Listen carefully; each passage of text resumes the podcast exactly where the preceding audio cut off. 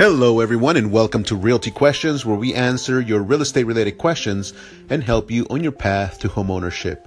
Today, we have a question from both the sellers and buyers because they see this form, and that is what is the VP form? And the VP form is the verification of property. It's the acronym VP is used by most real estate people, so you'll hear that often but what they mean is the verification of property form that is used usually five days before closing escrow.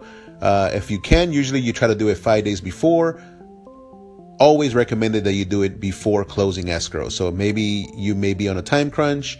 You do it maybe four days, three days, however the case, before closing escrow. Why do you want to do this?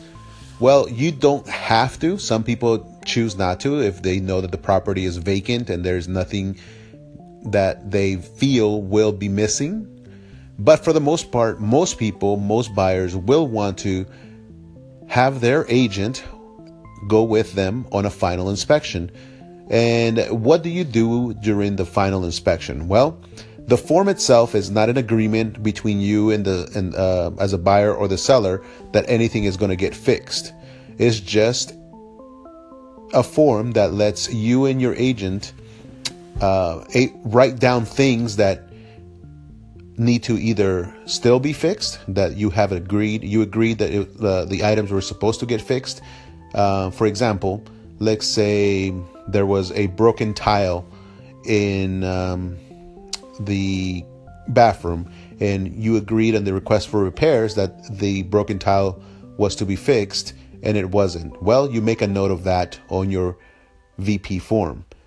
Other things that you need to be aware of are as you're walking through, if on your contract you agreed that the washer and dryer were supposed to be staying, and all of a sudden you see that they're missing, well, you make a note of that as well uh, things that should be functioning but are not functioning anymore, you uh, you want to make a note of that. The form itself, again, is just to remind the other party that these items here are now in question or not repaired or they need to kind of be left as is during the time of the inspection that was done, the home inspection, and also during the time of the contract when it was written. So you have to be very careful when you're doing things like this because again, your agent is the one that is hopefully going to be a, keeping a keen eye on the property to make sure that they walk around and make sure that the items uh, that were supposed to be done are done, and at the same time that anything that is super obvious um, is not missing. Uh, again, the VP form, the verification of property form, is very useful and a good starting point for conversation should anything need to be uh, completed.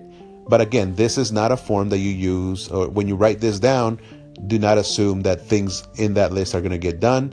Make sure that your agent fills out an addendum, making note that before close of escrow, things need to be done or complete, replaced, etc. Hopefully, this helps. You hope you have a good rest of your day. If you have any further questions on this topic, let us know and make sure to like our page on Facebook at Realty Questions USA. Have a great day.